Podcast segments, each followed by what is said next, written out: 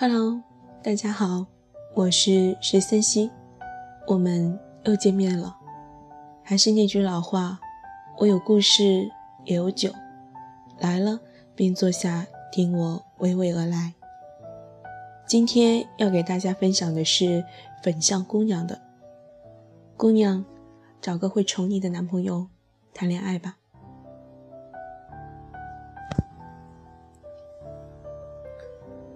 胡杏儿说：“我很感谢我的前前任和前任，他们一个教会我怎么做一个听话的女孩，一个教会我怎么做一个成熟的女人。但我最感谢的是我的现在，他教会我怎么做一个小孩。最好的爱情不就是这样吗？在他面前，你可以当个孩子，不管你多么聪明、独立、成熟、妖艳。”不论你本事多大，气场多强，跟他在一起的时候，你都没有了成年人行走江湖的锋芒，变成了一个安心被人照顾的小孩。牵着他的手过马路，不用管车来车往；跟着他走，在陌生的地方也不用看手机地图。你的喜好，你对什么过敏，你的姨妈期，他都记得清清楚楚。你不用记得看天气。有他提醒你加衣服，出门不用看攻略，一切都被他安排妥当。你只顾吃好玩好，拍好看的照片。当你发现跟他在一起后，自己好像变得什么都不会了，那恭喜你啊，成为了一个有人爱的废物。我就是喜欢在他面前当个废物啊。苏苏就是这样跟我说起老邱的。苏苏是那种大长腿、大卷发，踩着十几厘米高跟鞋走路带风的姑娘，做事向来快准狠。跟我一块的时候，总嫌我不利落，什么事都恨不得给我弄好。可她跟老邱在一起时，画风就彻底变了。跟他们吃个火锅，我都被秀了一脸恩爱。酱料是老邱帮他调好，饮料是老邱打开后插好吸管。递到他面前，在吃之前，老邱还不忘找服务员要皮筋给他绑头发。苏苏全程不用自己涮菜，就在那一脸小女孩的样子望着老邱，语气里透着下意识的撒娇：“我要吃这个，你先下这个。”老邱一脸宠溺地说：“好。”说完，把涮好的羊肉都夹到他碗里。对于忙活不停的老邱。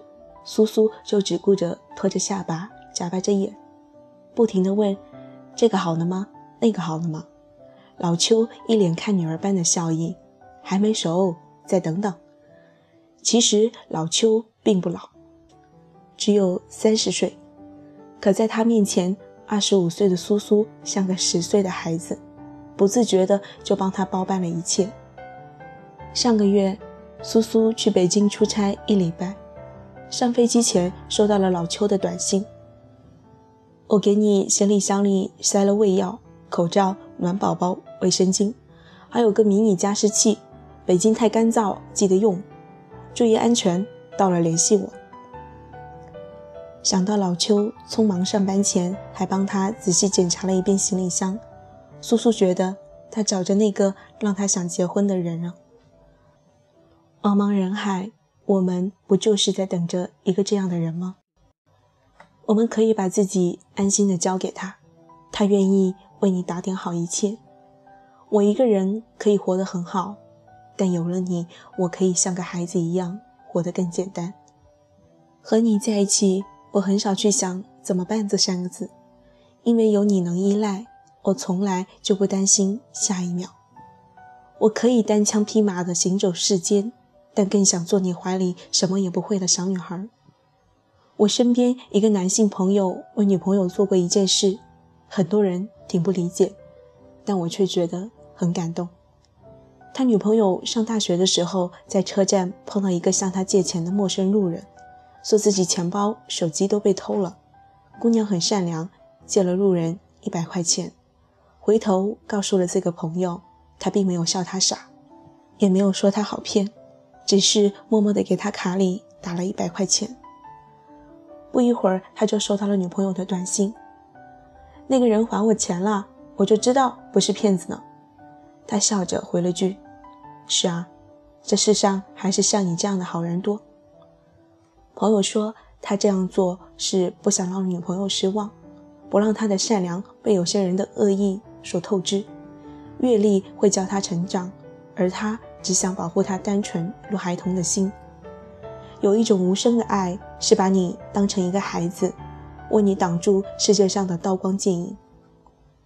这一生你会碰到很多人，有人带你去看世间繁华，让你宽衣解带，成为成熟的女人。看完也就散场了，爱过也都成了过客。直到出现一个人，他会带你去做旋转木马，让你做回一个小女孩，让你感觉到安定。